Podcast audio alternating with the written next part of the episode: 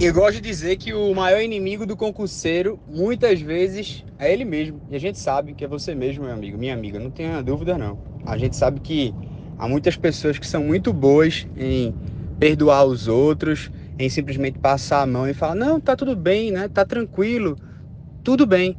Mas consigo são carrascos, consigo as metas não batidas são sempre, né, o demônio do final de semana, ou são sempre a lamúria né, de quando está chegando perto da prova, porque não fez uma preparação específica.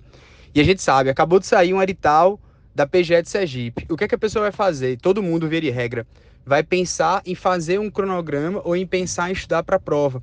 Mas eu sempre falo e gosto de bater nessa tecla porque são esses momentos que são importantes para que o concurseiro não seja carrasco de si mesmo.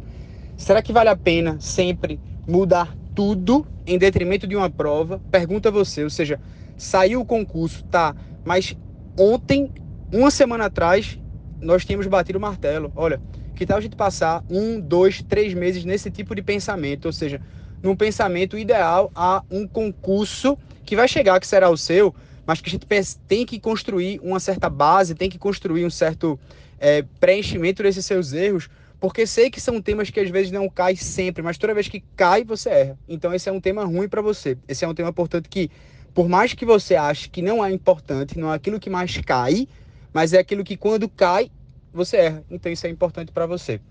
Professor, o que é que tem a ver com ser carrasco de si mesmo?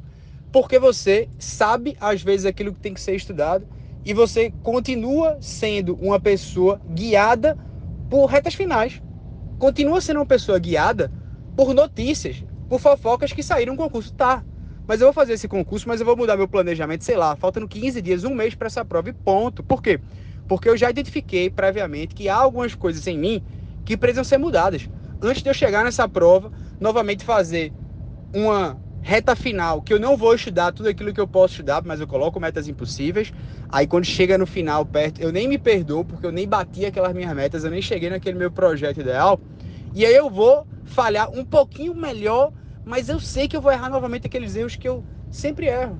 E aí eu bato na tecla. Será que é importante a gente ficar sempre sendo carrasco de si mesmo?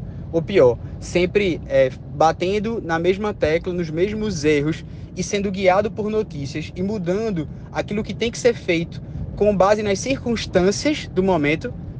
Eu acredito que muitas vezes não. Muitas vezes, se não for o nosso concurso ideal, se não for a última tecla do nosso piano, se não for o último biscoito, a última bolacha do nosso biscoito. Às vezes a gente tem que permanecer fazendo aquilo que a gente já predeterminou por um tempo. Porque a gente tem que dar um tempo para que as coisas frutifiquem. E aí, por isso, talvez, eu te ajudo a não ser um pouco carrasco de si mesmo. A não colocar uma meta impossível. Ou não parecer com aquele ditado que parece, né? A pessoa tá querendo segurar dois touros valentes numa vaquejada, um do lado esquerdo, outro do lado direito, e chega um momento que os dois se vão com muita força e você tá ali no meio e vai sobrar para você. Então, muito cuidado toda vez que a gente for tomar algumas decisões, especialmente achando que a gente pode, achando que a gente aguente. Lembre como é que tá o seu psicológico antes de você falar, eu vou largar tudo e vou com, com unhas e dentes para esse concurso que é em novembro e eu vou fazer de tudo Lembre como você tem encarado as últimas provas. Porque muitas vezes o mais importante é a gente caminhar sem ser carrasco de si mesmo.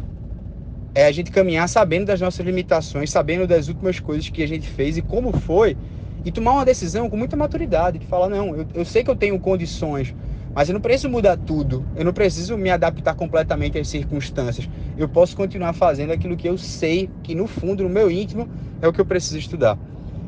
Professor, por que, você está falando isso? Coisas da vida. Notícias do dia a dia. Do nosso dia a dia, né? Porque eu também vivo a sua vida. Eu também me preocupo contigo. Um grande abraço, fica com Deus, bons estudos e bom final de semana.